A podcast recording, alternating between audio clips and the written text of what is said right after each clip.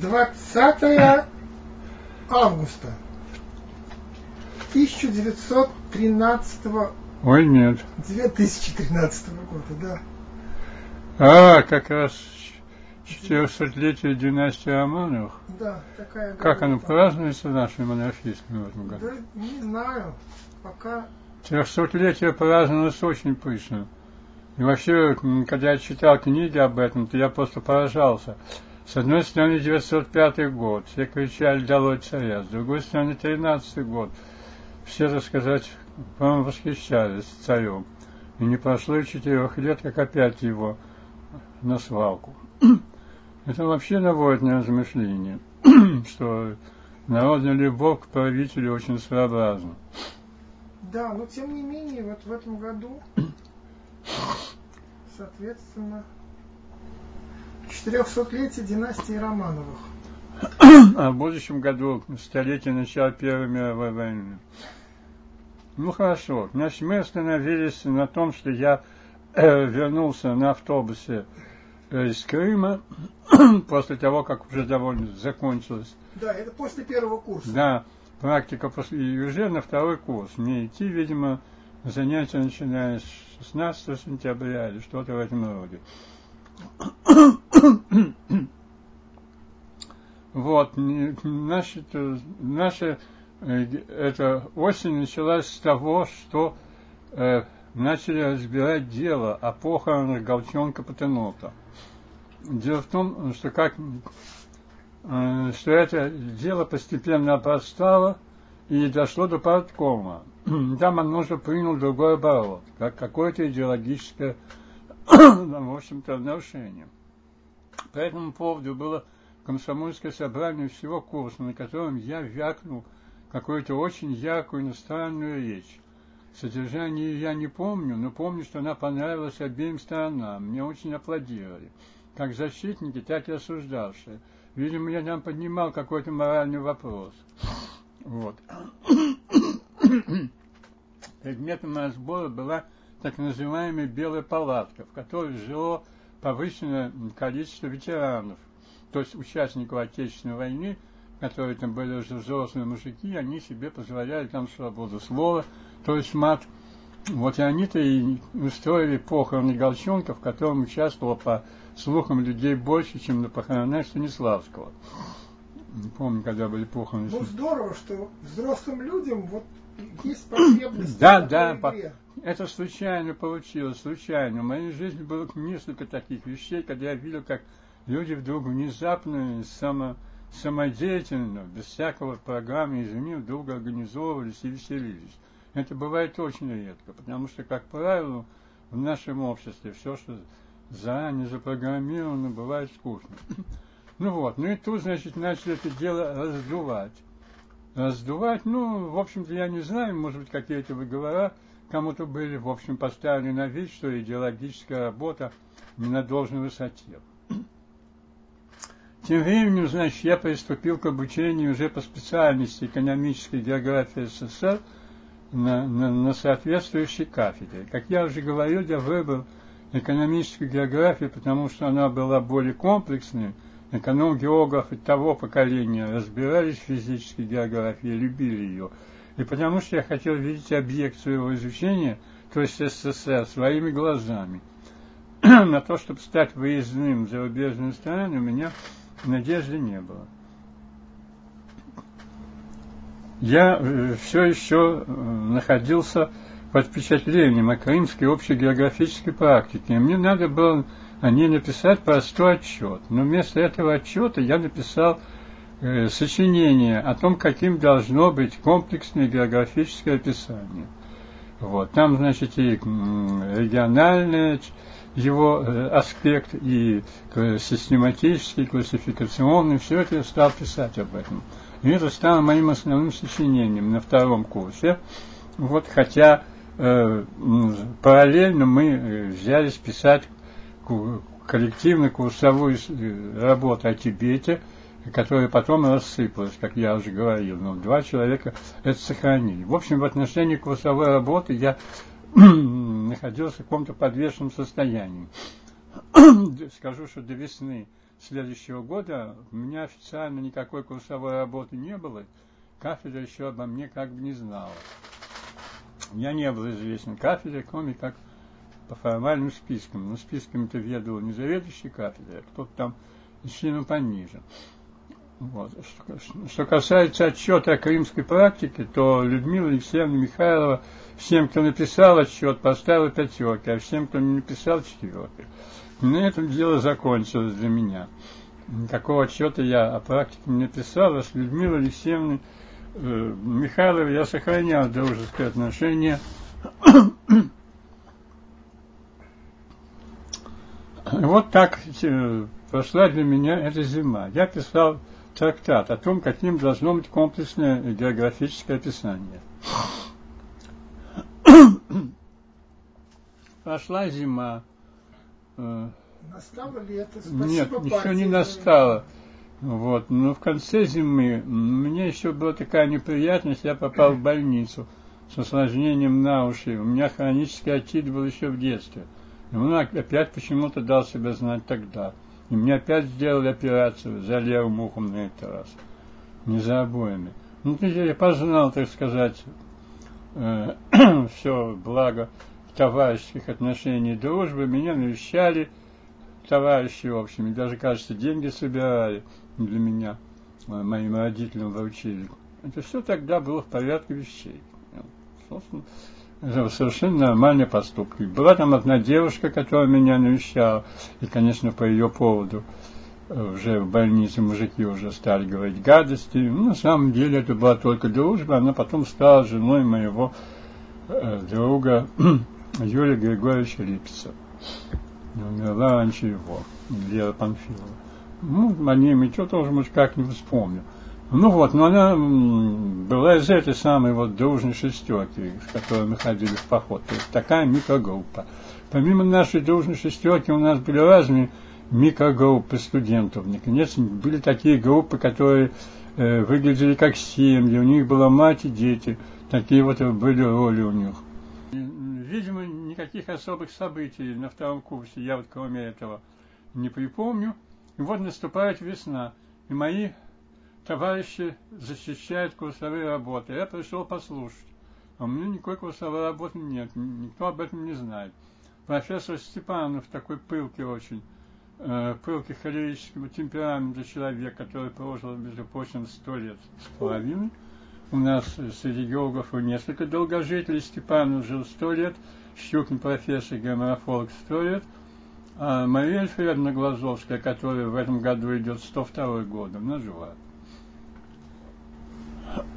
Не знаю, может быть, что-то она случилось за последние дни, я в интернете не смотрел. Но весной этого года она свое 101-летие уже отметила. Да, еще у нас есть Долгушин, да, четвертый человек, он еще жив, ему уже за 100 лет, по крайней мере, весной этого года было. И вот ну, э, вот защищают они курсовые работы. Тогда к этому относились очень серьезно. Курсовые работы, во-первых, всегда были уникальными. Никто никогда не списывал те работы, которые были раньше. Во-вторых, они хранились в архиве неопределенно долгое время. Никто их не выбрасывал. Вот. В-третьих, их объем не был регламентирован. Были такие гении, которые писали курсовые работы и по многие десятки, и по сотни страниц. И никого это не пугало. И в-четвертых, их начинали писать с самого начала вот, первого курса, а не тогда, спохватившись где-нибудь в феврале, только перед защитой. И в-пятых, их защиты бывали довольно поздно, в апреле, иногда в самом конце. И в-шестых, они были уже у первокурсников, а не только у второкурсников. На первом курсе, как вы знаете, я не написал курсовую работу, потому что я в ней увяз, увяз в литературе, не понимал, что от меня требуется, не умел еще выделить главную идею, генерализовать материал. Здесь же, значит, я написал трактат. я а трактат, почему вы так называете это трактатом? Ну, потому что как это назвать? Это же не монография все-таки. Я сейчас вам покажу ее физически, она вот лежит у меня, тетрадь. Сейчас покажу. Значит так, ну вот, это было примерно толщиной в пять тетрадей, э, общих тетрадей. Ну, наверное, наверное, страниц 150 э, тетрадных, вот так примерно. Над чернилом был написан. Сейчас я, я во время этого интервью не отвлекался на то, чтобы показывать какие-то книги, сочинения. Нет, я покажу, мне сейчас достаточно шкаф открыть. Так вот, значит так. И вот профессор Степанов говорит, кто следующий? Да, да, вы, вы, а вы мне говорите. А я говорю, а говорит, а у вас, он мне говорит, а у вас какая курсовая работа? Я говорю, никакой. Как никакой? А вы откуда, с какой группы? Я говорю, да, вот я взял. Как это так? Как? А я говорю, ну, знаете, вот у меня тут есть одно сочинение, я вот его с ему писал. Он говорит, да-да, так покажите его скорее, покажите, может быть, оно... Ну, вот я так и сделал, значит, я ну, показал это сочинение Юлиану Глебовичу Савушкину, нашему заведующему кафедрой, который был учеником любимым, конечно, Николая Николаевича Баранского. Николай Николаевич Баранский уже, кажется, к этому времени не был заведующим нашей кафедрой, уже не был директором географии, то есть он командовал тогда, когда он что-то начинал. Но он был самым авторитетным профессором на геофаке МГУ. Его все подчинялись, его все слушались. Вот, никто им не смел перечить. И вот Саушкин Э, в общем, воодушевился, увидев это сочинение, понес его к Баранскому. Вот. И мне это сразу же зачли задним числом, как курсовую работу. Зачли в мае или в июне. Это не составляло труда. Вот. Теперь, конечно, пятерку поставили.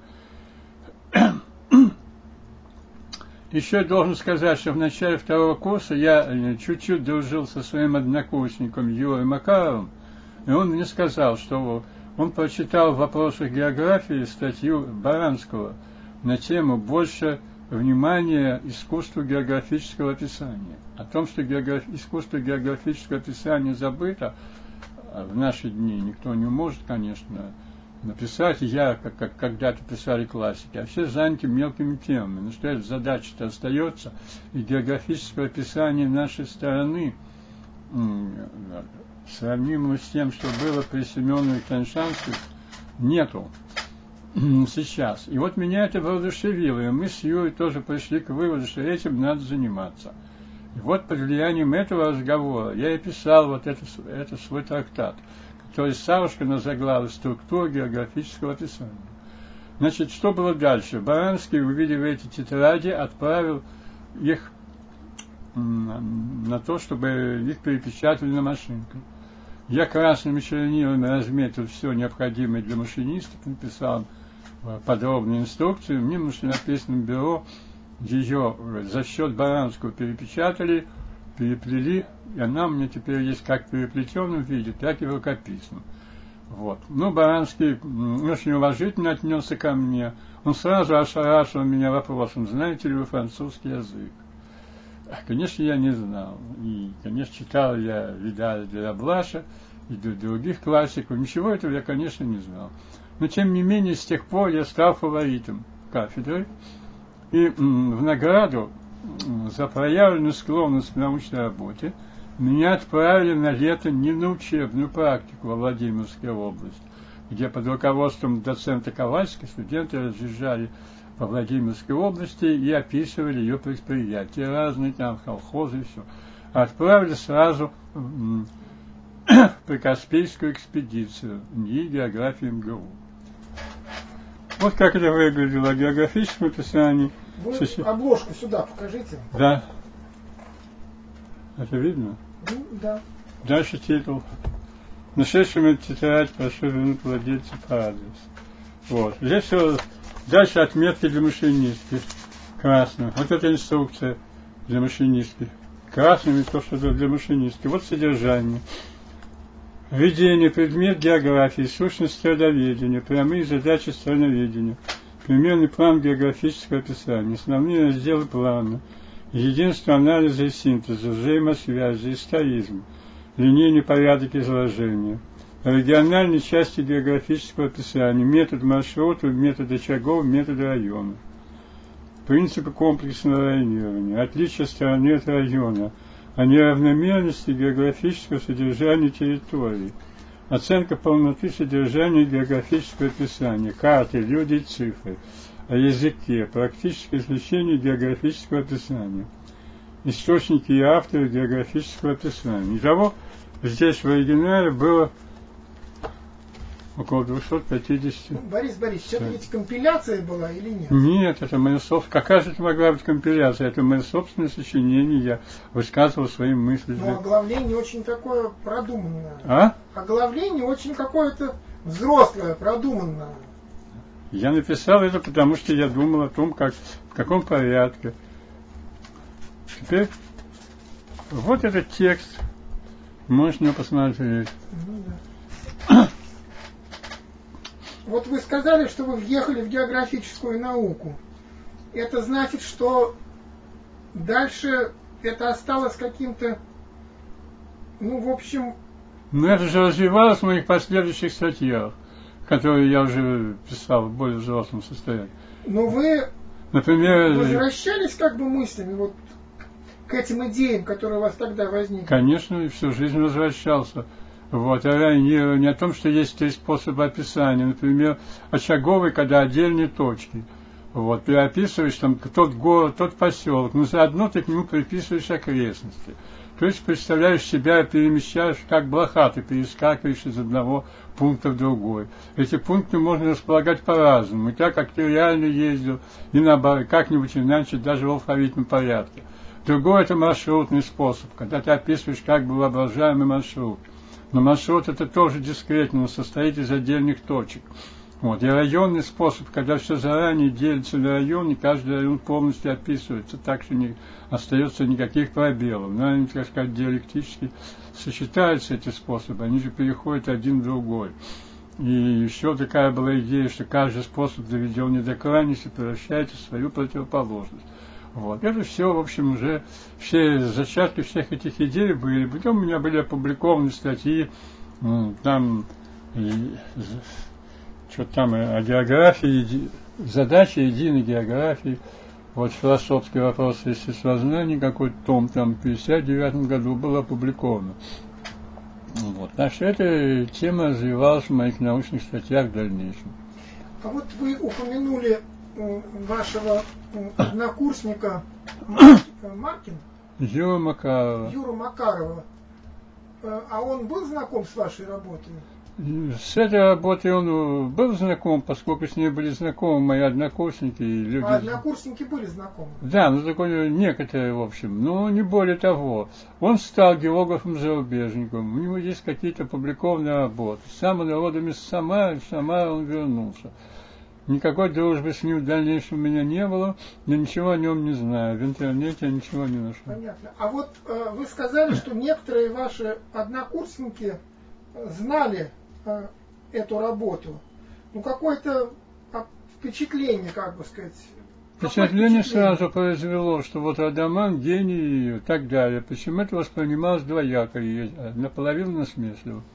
Потому что однажды, когда я шел по улице недалеко от университета, по улице Гессена, то на улице была разыграна такая сцена. Меня остановили двое или трое студентов и стали передо мной шляпу снимать. И изображать, что они встретили великого ученого, в общем. Так улыбаться и все, в общем. Ну, мне было как-то несколько странно.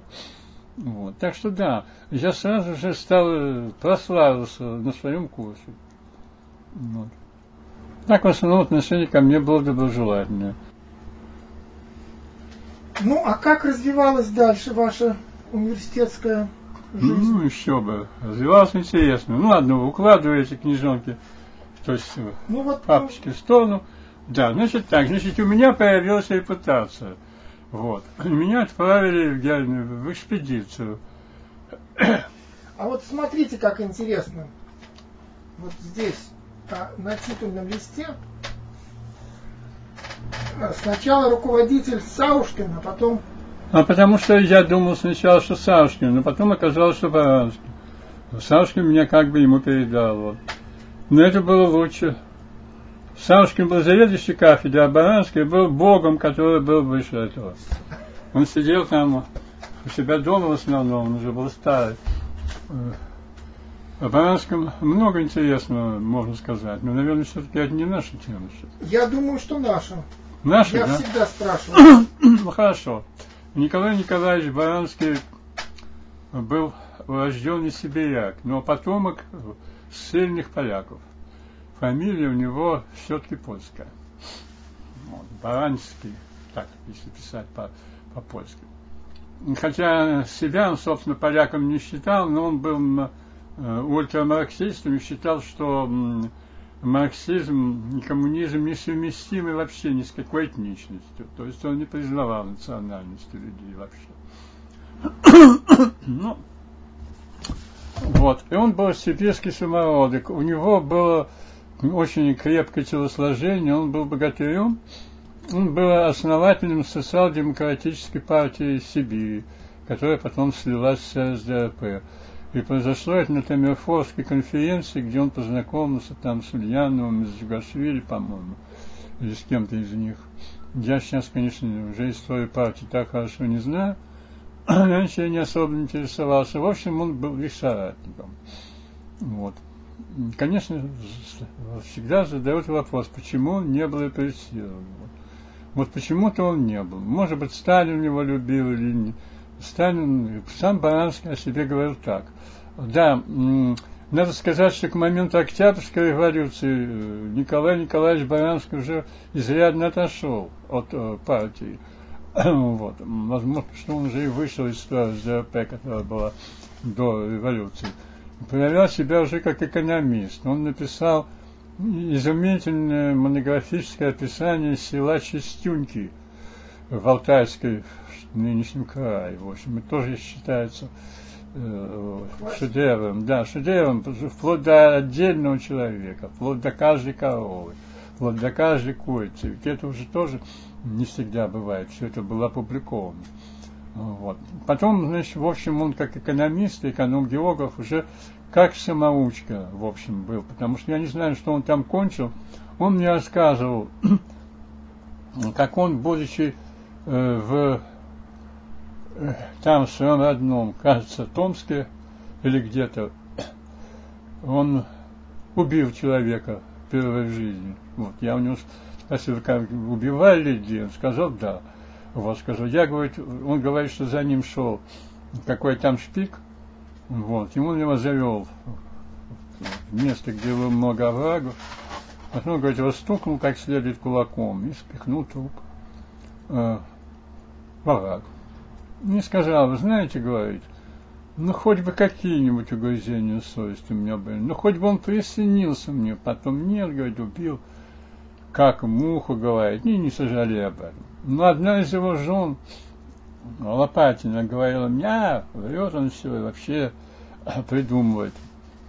Так что я не знаю, как относиться к этим рассказам, но скажу вам, что когда Баранский рассказывал это, он рассказывает это многим, особенно девицам, которые приходили к нему в качестве курьерш, а иногда оставались у него, вот, после этого, то, в общем, это было, конечно, звучало. Вот. Вид у него был соответствующий, у него были пышные усы. И рассказывали, что еще когда он жил в одном из московских арбатских переулков, и уже страдал пороком сердца, он увидел, как какие-то хулиганы пристают к какой-то молодой парочке, он их тоже своими кулаками укоротил. Но после этого, правда, сел на тротуар, и сердце скоротился. Ну вот. Он, в общем, Николай Николаевич Баранский был основателем издательства «Географист», а о себе он также рассказывал, э, что, что на него писали очень много доносов, у него было много врагов, и когда, говорит, доносов стало столько, он показал, вот, вот, Сталин сказал, Баранского не трогать. Вот так он уцелел. Но все-таки полным академиком его не сделали, он был членком. Когда мы за год до его смерти навещали его в узком санатории, где он был на птичьих правах, и где э, горничные намекали ему, что он все-таки не академик, а всего лишь членкор. И соответствующим образом ему хамили. Вот, он тогда уже э, был э, на отдыхе от всякой работы. Он уже терял память, в моем возрасте нынешнем, которым мне сейчас 82 года, он был уже несколько менее работоспособен. У него склероз уже был. Поэтому, когда к нему приходила вот моя однокурсница Юля Ласис, он меня спрашивал, девушка, а чем вы занимаетесь, а кто вы?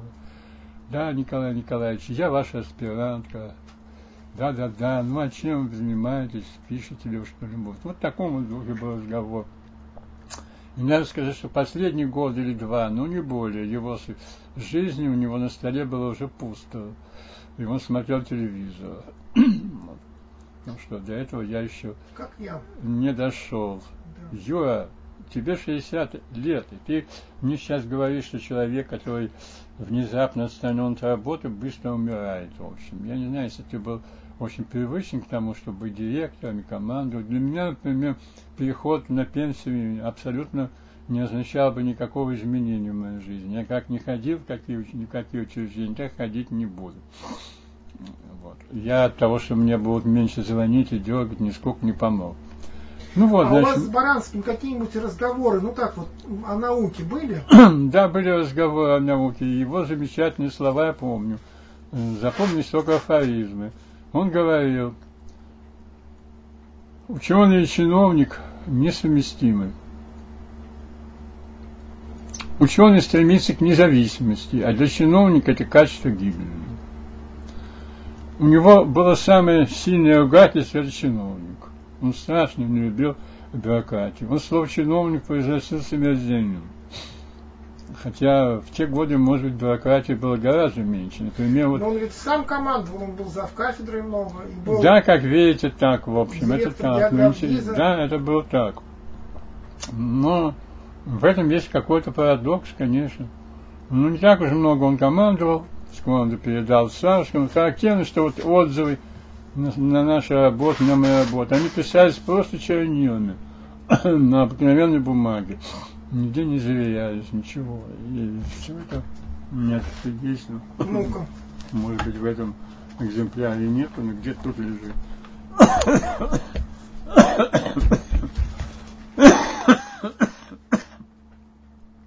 Формальности было меньше. Понятно. Ну, так, значит, я поехал при Каспийскую экспедицию МГУ.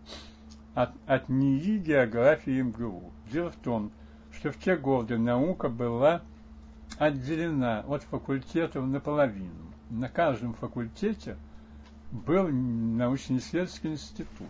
На геологическом факультете НИИ геологии МГУ. Там работали те же преподаватели. Вот. Но структура эта была как бы автономная. Ну, потом это дело ликвидировали, распределили по кафедрам. Ну, в общем, как существование этого института не географии, так и его ликвидация – это яркий пример того, что чиновники у нас без конца занимаются реорганизацией, то сливают, то разделяют одни и те же вот, всякие структуры. И они продолжают это делать и в наши дни. И вот тогда был НИИ географии МГУ. И в нем были все те же – отделы аналогичные, что и кафедры. Вот у нас было 10 или 12 кафедр океанологии, э, гидрологии, суши, экономической географии СССР, экономической географии зарубежных стран, картографии, э, геоботаники и так далее. И в НИИ географии МГУ тоже были такие же отделы. Но помещался он отдельно, потому что маленькое здание было геофак МГУ, а НИИ помещался в другом конце университетского комплекса, ну тоже на улице Герцена. И вот меня послали. Моим начальником был аспирант Крючков. Но он был, был бывший фронтовик. Ко, ко мне он относился скептически. Меня вот так вот и умер недавно в прошлом году, и все свое отношение ко мне он не изменил за 80 лет своей жизни ни малейшей степени. Он считал, что я не серьезен, в путешествиях я как турист, и, конечно, я не глубокий э, человек, в общем, и, и он был прав по-своему, по-своему был прав. Ну, а вы как-то пересекались с ним? Ну, по жизни, по работе потом, по науке? Ну, у нас хорошие отношения были. Я еще уже в возрасте 50 лет в одной лаборатории с ним сидел, он писал свое свое. Он крупнейший специалист по географии сельского хозяйства, ученик Андрея Николаевича Ракитникова. Андрей Николаевич Ракитников, по-моему, даже немножко замешанный чуть ли не во время правительства, в общем, в годы революции, сидел тише мыши в ожидании ареста. Он прожил всю свою жизнь, не женился, сидел тихо. Он был соратником Чаянова и Кондратьева, был из той плеяды. Ну, тоже вот почему-то уцелел. Его под арестом никогда не был. Ну, сидел тихо, в партии не уступал. Вот. Был старшим научным сотрудником. Формально, возможно, даже не был профессором, или стал им очень поздно. Скорее всего, в те годы, когда я учился, он еще профессором не был, он был доцентом. Но это считается крупнейший специалист по географии сельского хозяйства. Конечно, приспособленный к той социалистической экономике, но содержащий в себе, но ведь и кондратьевские многие идеи тоже же были приспособлены к социализму. Вот, поэтому содерж, содержащееся множество ярких идей, э, которые до сих пор не реализованы. Невозможно быть реализованными ни при рыночной экономике, ни при социалистической, но с, с такой эколого-биологической, гуманистической точки зрения очень, так сказать, э, сильные идеи о том, что каждый регион, как и каждый человек, должен заниматься прежде всего тем, чем может заниматься только он один, а уже все остальное, вот. То есть, короче говоря, э, не, не надо выращивать помидоры и убить тропические леса для этого, чтобы помидоры выращивать, потому что помидоры можно в другом месте выращивать, а такие уникальные тропические леса есть только в данной точке земного шара. Но мы знаем, что и рыночная экономика не следует этому правилу. Но он полагал, конечно, что, может быть, при идеальной социалистической экономике все возможно. Мне трудно оценивать, конечно, его работу, я только хочу сказать, что Андрей Николаевич Ракитников был очень честно. Вы, вы его лично как бы знали? Ну, конечно, Андрей Николаевич Ракитников был нашим руководителем научным нашей Прикаспийской экспедиции МГУ. Прикаспийской экспедиции МГУ было много светил науки из Института Карамова и из Тимирязевской академии. Это была очень комплексная экспедиция с целью, видимо, подъема хозяйства Прикаспий, Прикаспийской низменности. Там и геологи были, в общем, все было серьезно. Значит, я был в экономике. Сейчас, а вот, э, извините просто, а в то время э, академическая география в Академии наук была? Тоже она тоже процветала.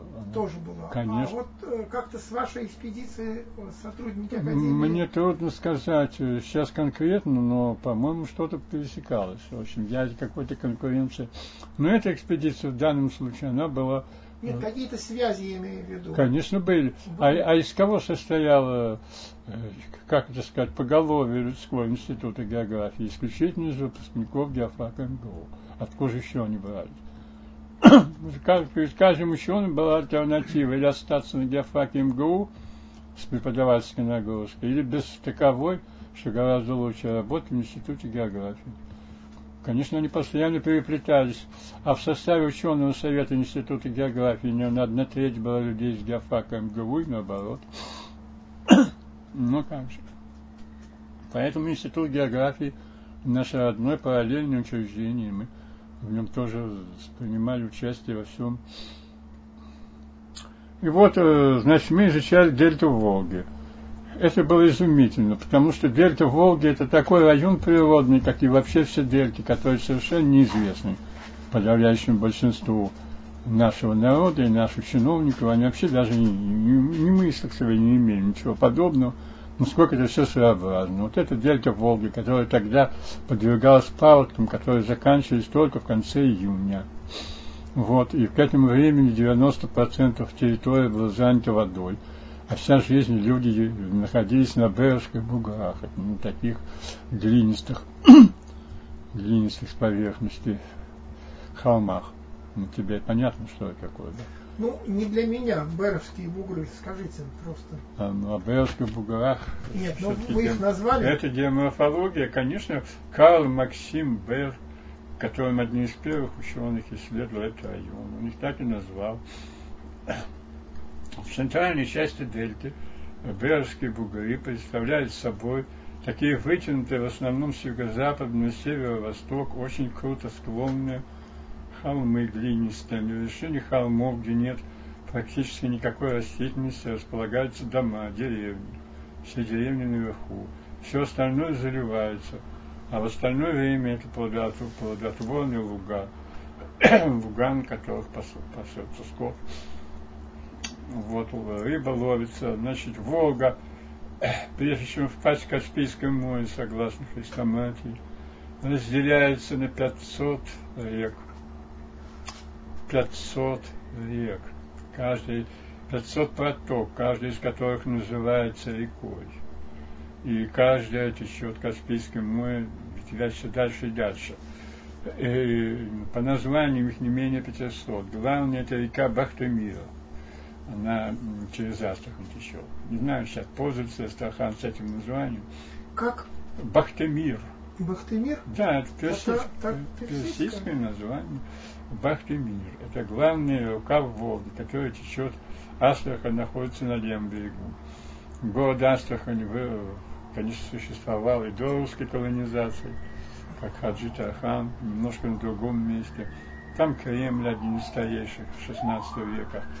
вот. Э, Астрахань, это, как я ее назвал, Венеция из щепок. Венеция из из щепок. Из щепок? Да, потому что это был город тогда совершенно деревянный. Все деревянные дома, лес очень дешев. Вот. Понятно почему? Ну, сплав. Конечно, так дело еще не в этом. Товары-то поступали на баржах, а да. баржи разбирались Баш не только на дрова.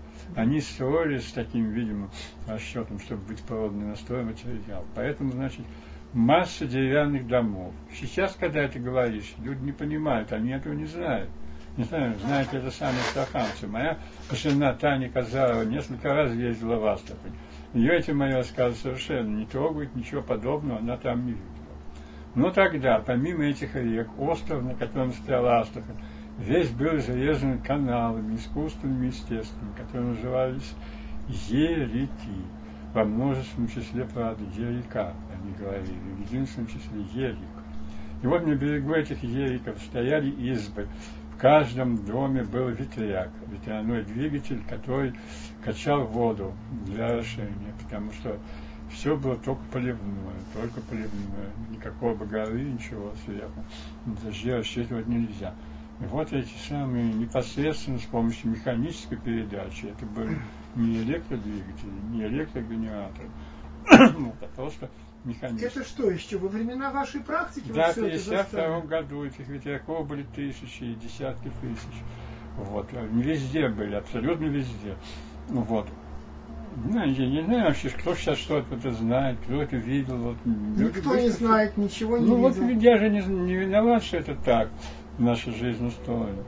52 год это был. И вот, э, значит, эти языка, у всех лодки, конечно, и, и такие грибные, и с моторами. То есть это такая прямо Венеция. Правда, это не такого типа Венеция, как сама Венеция Вылкова, где дома на сваях стоят в самой воде.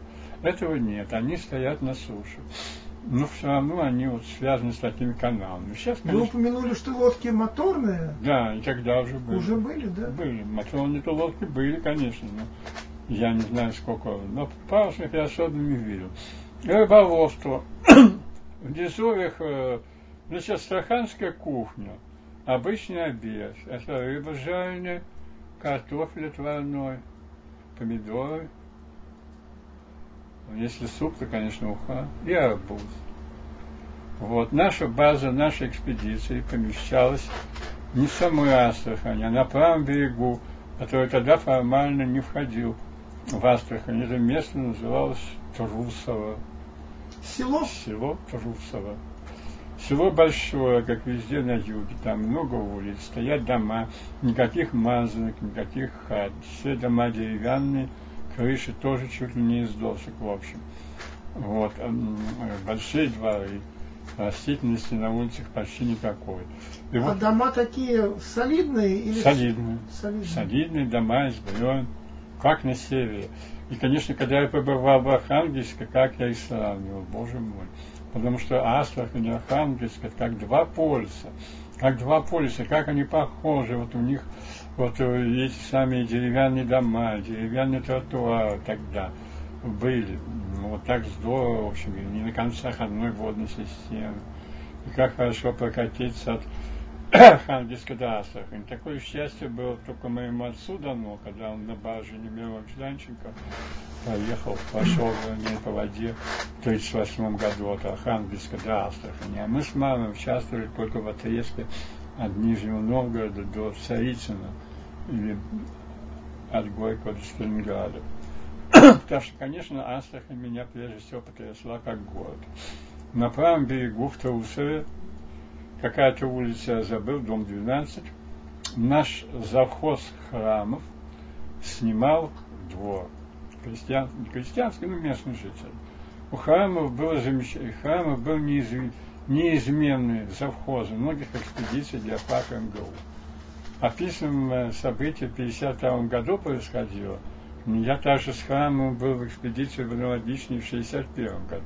После этого он еще. Был это был человек, на мой взгляд, конечно, пожилой, поскольку я еще был студент. У него, ну, я думаю, может, ему не больше 60 было, даже 50 только.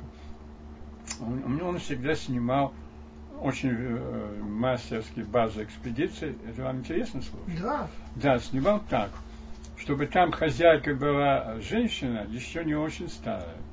Ну, может быть, 45 лет, 47. Угу. Так. И чтобы у нее была молодая дочь, тоже взрослая. И он жил с обеими. Да, он был любовником обеих этих женщин. У него такая была установка. Так было в Астрахани, так было и в Павлограде э, уже в 1961 году. Вот. Храмов. Но он был такой красивый дядька. Ну, я же не могу судить за женщин. Наверное, им нравился. Ну, крупный.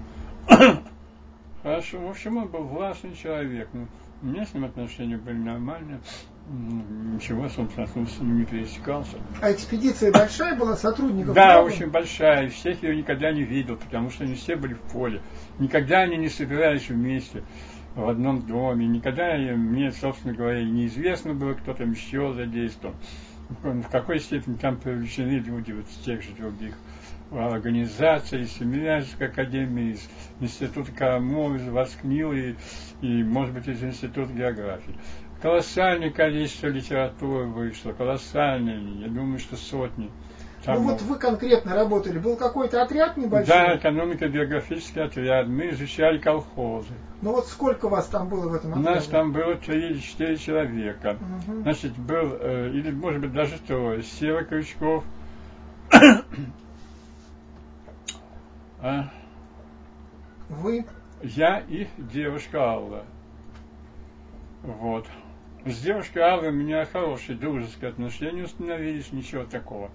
Вот она мне тоже как-то опекала, она на меня смотрела, естественно, не как на мужчину, а как на такого, в общем, мальчика сопляка. Какие-то сложности я доставлял. В целом, в общем, не все было гладко. Вот. На меня Крючков не был доволен, собственно, мною.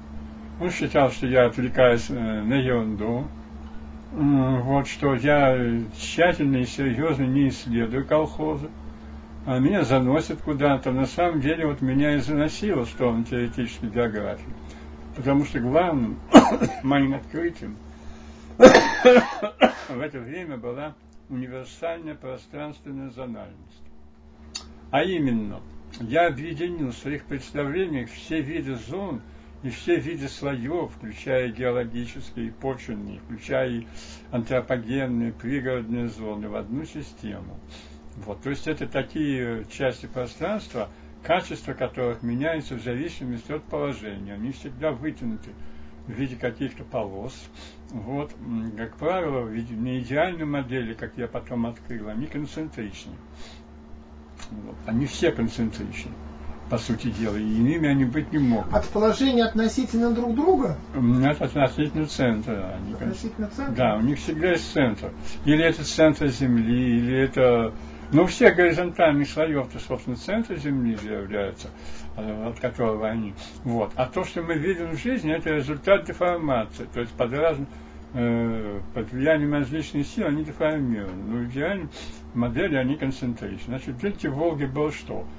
Значит, сам, во-первых, сам регион, как сейчас говорят, был частью такой природной зоны по берегу и Григорьеву, частью природной зоны полупустыни.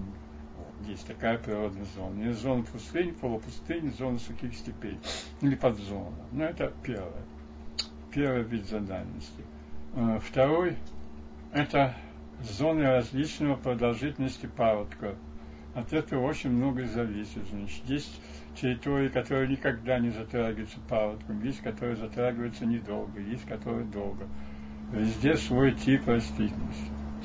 Дальше зоны, которые зависят от пасторальной дегрессии вокруг колодцев. Это уже в степной части территории, не, не в дельте, а в степной части, э, которая в то время была в Астраханской области. Сейчас она частично возвращена Калмыкии. Калмыков не было, они были в это время в депортации. От них оставался только калмыцкий чай, который нас угощали. Калмыцкий чай мне очень понравился. И сразу выпил целый литр. А кто ж там русские были? Да, ну, казахи. Казахи? казахи. Значит так, население дельты Волги состояло из русских, казахов и татар. Вот. По литературе мне известно, что до революции у них было замечательное разделение труда. Каждый из них занимался своим делом. Все это я тоже учел, и до сегодня я развиваю эту идею. а именно об этнической специализации. В нашей стране, как во многих восточных империях, существовало хорошее этническое разделение труда. Разные этносы занимались своим делом. Ну вот э, какой пример вот для Дельты Волги? Дельты Волги пример блестящий. Русские занимались рыбной ловлей. Это их любимое занятие. Рыболовство. Это этническая специализация склонности русских. Вы знаете, что на досуге у нас все начальники, бюрократы, они прежде всего ловят рыбу. И сам Путин недавно поймал щуку, но говорят, он завидует Лукашенко, потому что Щукин поймал, то есть Путин поймал щуку в 10 килограмм, а Лукашенко сама подбросили из КГБ весом 50 килограмм. Поэтому говорят, что Путин волнуется и хочет перекрыть рекорд Лукашенко. Итак, мы знаем, что наша, так сказать, кондовая бюрократия, она обожает ловить рыбу. Значит так, именно рыболовство было стимулом присоединения Астрахани и всего Поволжья к России. А также оно является причиной того, что река, которая впадает, впадает в Каспийское море, называется Волгой потому что Волга это название э, финское, которое употреблялось к реке, которая течет, ну, по крайней мере, до Нижнего Новгорода. А дальше живут другие народы. И особенно после впадения Камы, это уже река, она известна была в тюркских народов как Идель. Итиль. Да. Идель это тоже вариант слова Итиль. Мы привыкли к слову Итиль по учебникам географии. Так поэтому по некоторым данным река Идель или Агидель, она начинается там, где река Белая, а потом она вот. По другим вариантам, как, которые в Перми сейчас очень популярен, река Великая начинается в Перми, что это Кама. А в Каму справа впадает Волга. А по некоторым данным, что вообще Ака это главная река, потому что, ну, это вопрос скорее лингвистический. Ну, в Нижнем Новгороде, говорят, Ака имеет большую мощность, чем Волга. Ну, это, собственно говоря, не географическая проблема. Так вот, русские, когда в погоне за рыбой, вот, потому что э, русская колонизация, это же всегда снимание, снятие сливок. Это не для того, чтобы там что-то поднимать. Это соболь в Сибири рыба на Волге. А рыба к царскому столу и кора. Вот за этим гнались. И название Волга продлили просто, продлили до Астрахани. В русской географии она стала Волгой называться. Хотя у тюркских народов она сейчас называется по-разному. И теперь... А татары? вот, значит, русское рыболовство. Татары занимались огородничеством. Они снабжали всех овощами и фруктами. И Бахчо, особенно Бахчеве. Ну, при вас это было в 52-м? Да, это уже было. Причем было в той Нет, степени. не уже, а? а? Вернее, не уже, а еще было. Не еще, в отношении казахов это было на сто процентов. Казахи скотоводцы. Конечно, и никто другой их заменить в этом не мог. А татары? Ну, татары от русских уже мало отличались. Тут уже в мое время это роли большой не играла. То есть в 52 году вот у них была какая-то специальная специализации, что они овощеводы, татары? Ну, это уже было как и у русских, уже не было каких различий. Не было? Не было, да. Ну, вот до революции было больше так. А тогда уже все одинаково. Русские с татар, татары мало отличались. По своему образу жизни были. Не говоря уже о том, что никаких мечетей там не было в советское время, это не позволялось. Какие мечети? Ну, так что татары свинину ели. Потому что у них свиньи в деревнях татарских были те еще свиньи. Казалось бы, как это с исламом сопрягается? Свиньи ужасные, черные, тощие, мохнатые, худые. Вот. Потому что я помню, правда, это был уже следующий год, то есть не следующий, а через два года, когда я был при Каспийской экспедиции вторично. Вот. А у нас тоже был случай, когда шофер у нас зайца подстрелил. Да, у нас же еще шофер был. Я забыл сказать, в экспедиции ведь за рулем не сидел сам Сева Крючков, хотя он имел, видимо, право. У нас был шофер местный.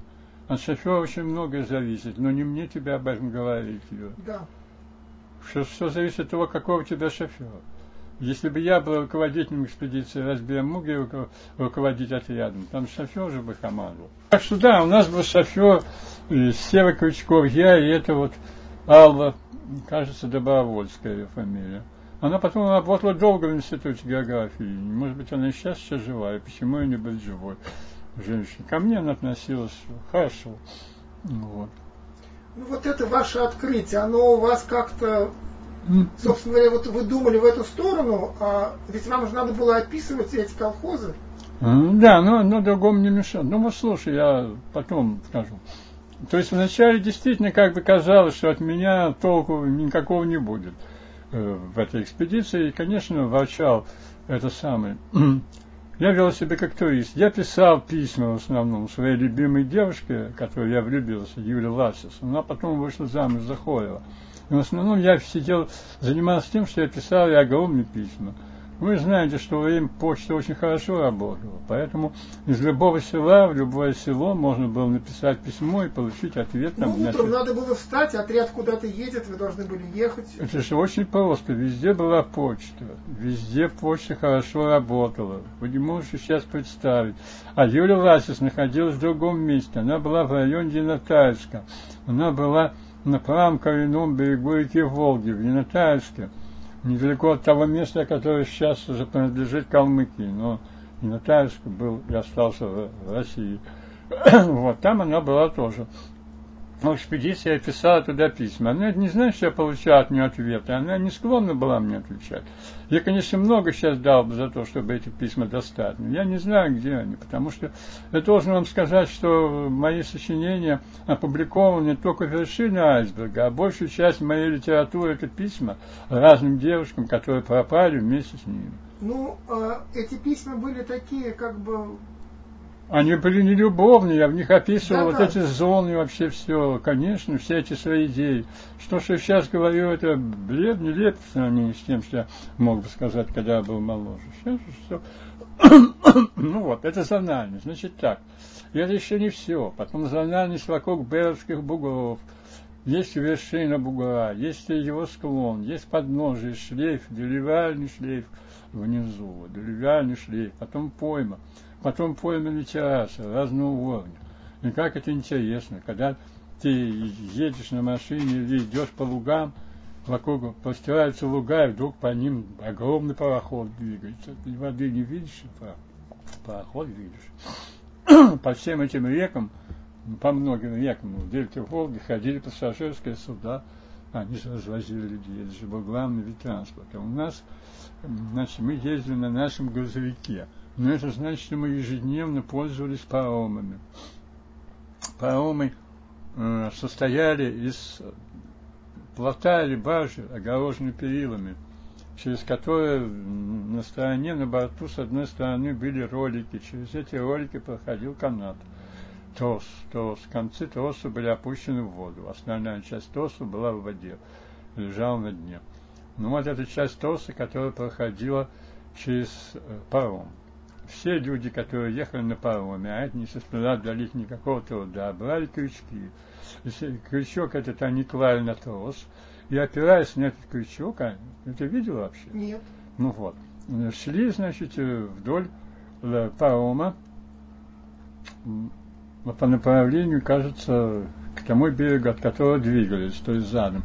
Вот все. Потом, дойдя до конца парома со своим крючком, они, возвращаясь на другой конец парома, опять клали крючок на трос. Причем крючок за трос вовсе не цеплялся, он просто клался на трос, и немножко надо было нажать. То есть это было одно удовольствие. Конечно, если человек, людей мало, то было потяжелее. И вот однажды, значит, был случай, когда они спросят Крючкова, один стал переправлять нашу грузовую машину. Машина стояла на плоту, я взял крючок и начал, значит, ее двигать этим паромом. И в это время паром с одного ролика сорвался. И чуть было, я вместе с машиной не уплыл по направлению Каспийского моря. Ну, как-то его остановили, в общем, все. Ну, так больше никаких особенных э, приключений со мной вроде не было. А, оказывается, еще там даже заболел аппендицитом, врача вызываю. Вот, пытался по телефону разговаривать с некоторыми нашими друзьями. Дело в том, что у нас очень было понятие дружбы развито.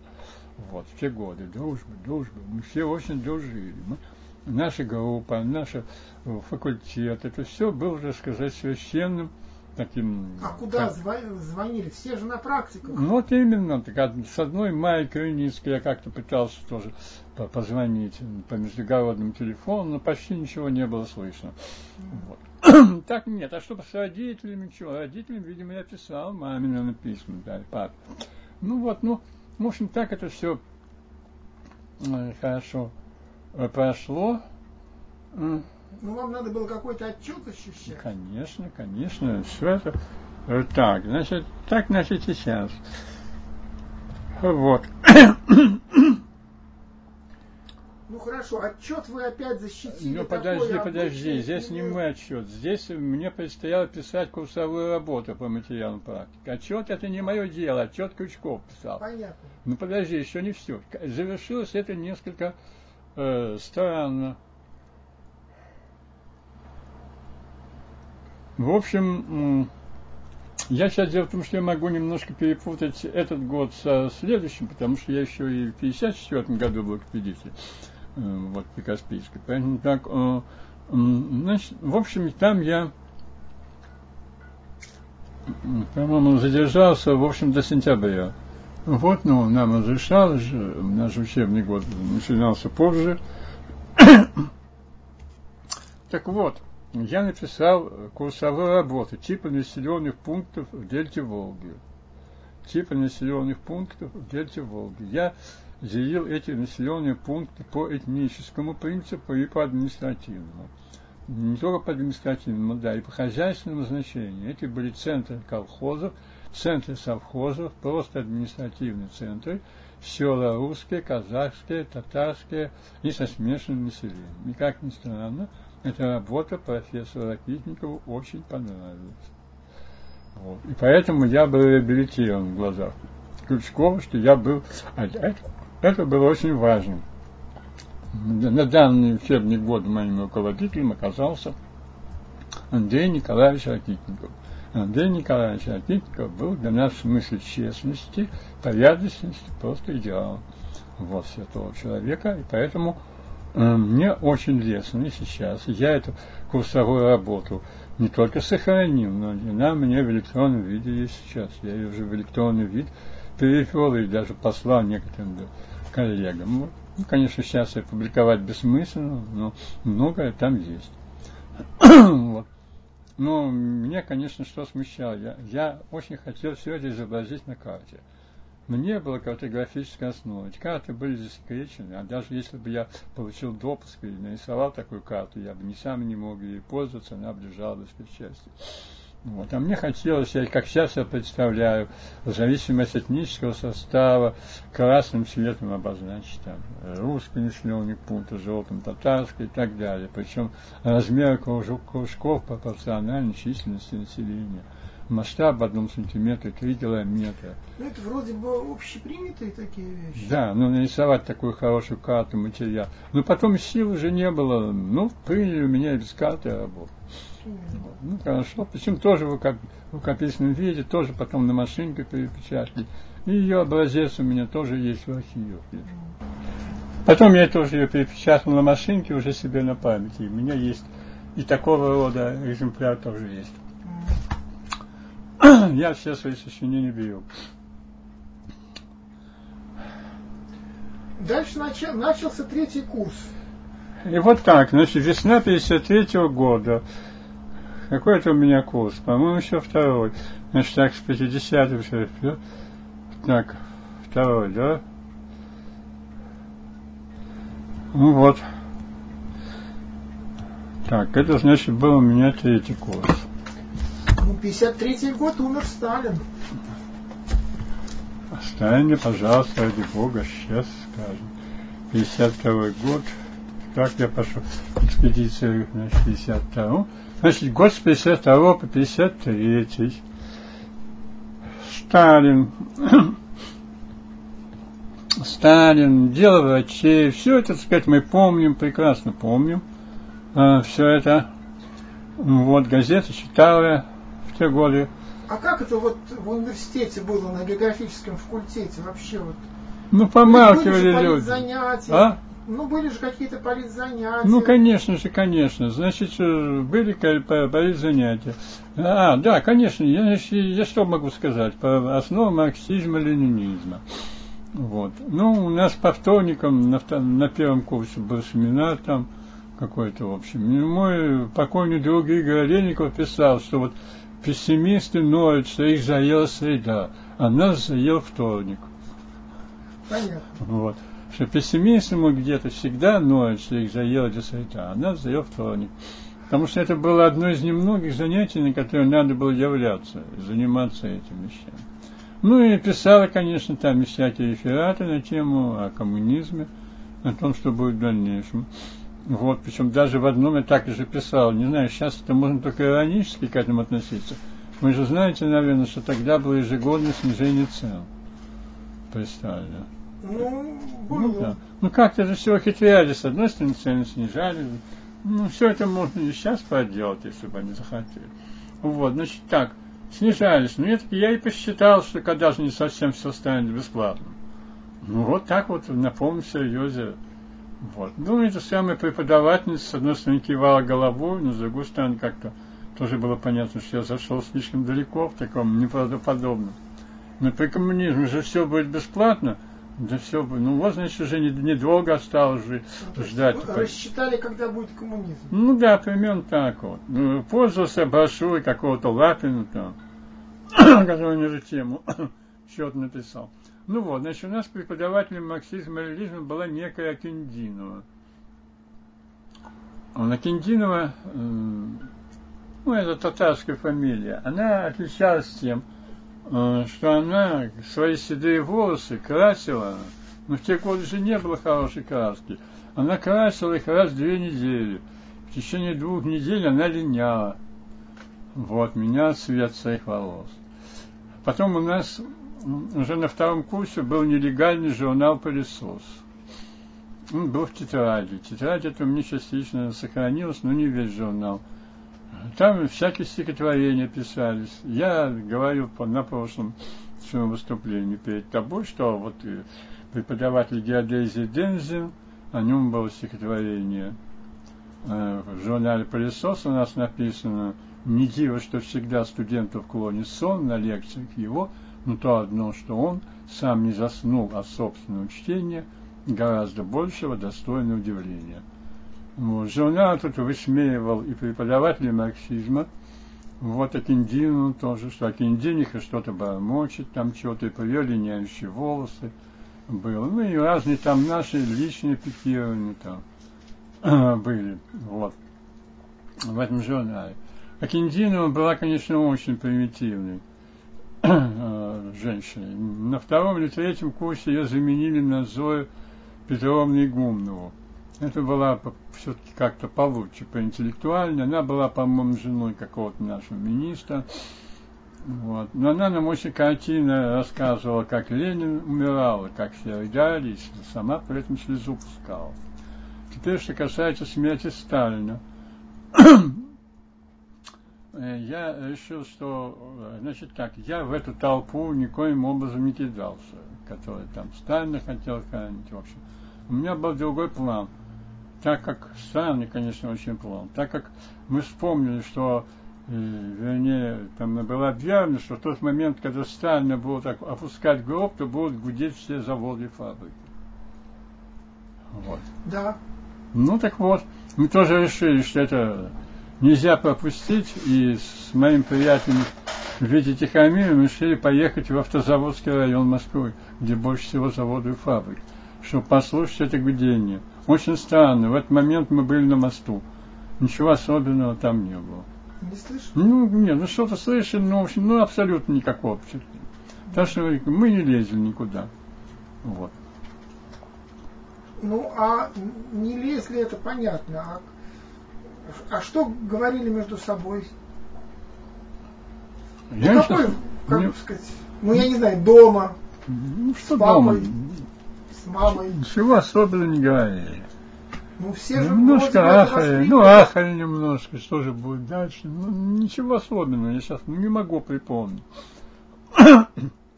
Ты очень преувеличиваешь значение этой политики в жизни людей. Ну, ничего. Газеты Ну, читали, даже да, помню, вот частично в была В реабилитация. с- воспоминаниях Сахарова там он, вот как смерть Сталина, это было просто, Что, потрясение? да, да, да. А, так особо потрясения не было это для меня, я сейчас помню. Ну, наследил. Я не могу сказать. Теперь, значит, что, мы возвращаемся немножко. вот и как раз весна 53 года была событием моей творческой жизни. Значит, как я пишу в своих воспоминаниях. Воспоминания, что весной 53 года я шел по уставленному столами широкому коридору старого здания диафака на Маховой улице, где теперь потом помещался психологический факультет. И там я увидел, как Александра Ефимовна Федина, э, хорошенькая аспирантка, фаворитка, так скажем, прилично, профессора Гвоздецкого, чертила карту районирования Кавказа.